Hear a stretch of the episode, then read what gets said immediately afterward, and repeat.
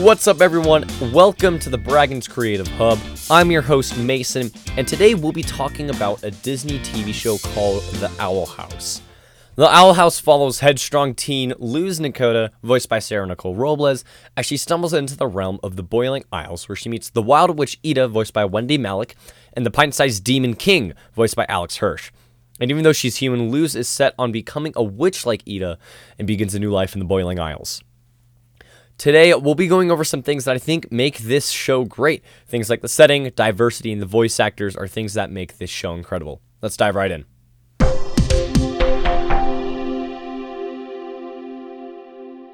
First, we'll be talking about the setting of the Owl House. Now, in the Owl House, it takes place in a fantastical world called the Demon Realm. This realm is full of fantasy monsters, magic, outcasts running wild, and beautiful landscapes. The colors, depth, and locations make the setting of the Demon Realm amazing. The contrast between the Owl House, where Ida and King live, and the main town in the Demon Realm, where Luz goes to school, is amazing. The way the creative team paints a picture between a bustling trading city and a lonesome plateau where the Owl House resides is incredible.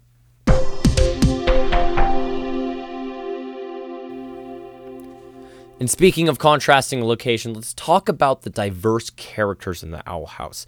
There are many different types of characters represented in the Owl House. Creatures like dragons, other types of demons, slime creatures, whatever it might be, it's all there in the Owl House with a fantastical setting that the Owl House adapts. There are so many types of personalities that these different creatures can take on. Personalities like shy, outgoing, rambunctious, calm, angry, and even happy.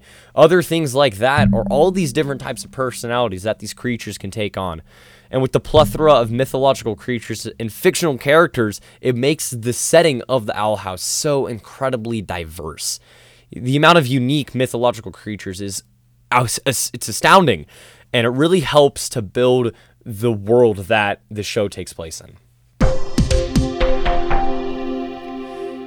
And helping to build that world would be the voice actors. Voice actors come in many different shapes and sizes, who they are, their backstory, what they do outside of being a voice actor. All of that plays into the diversity that makes any animated TV show.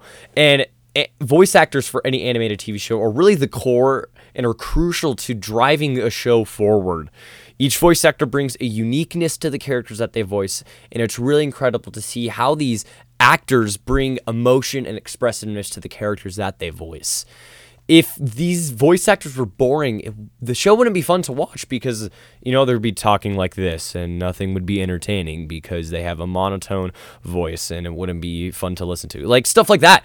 You know, you need inflections, you need character, you know, whether that's a heartbreaking moment, whether that is an uplifting triumph, whatever it might be, those types of inflections really help build a show and what makes a really good voice actor and why the voice actors in Owl House are so incredible and the casting that they did was so great.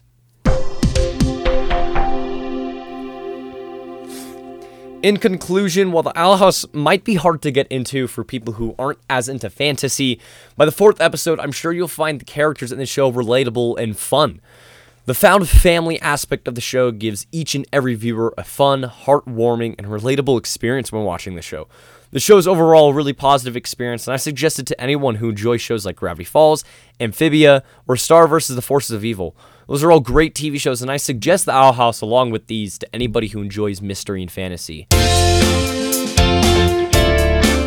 That's going to be it for me, guys. So thank you so much for tuning in to the Braggins Creative Hub, and I will catch you next time. Peace out.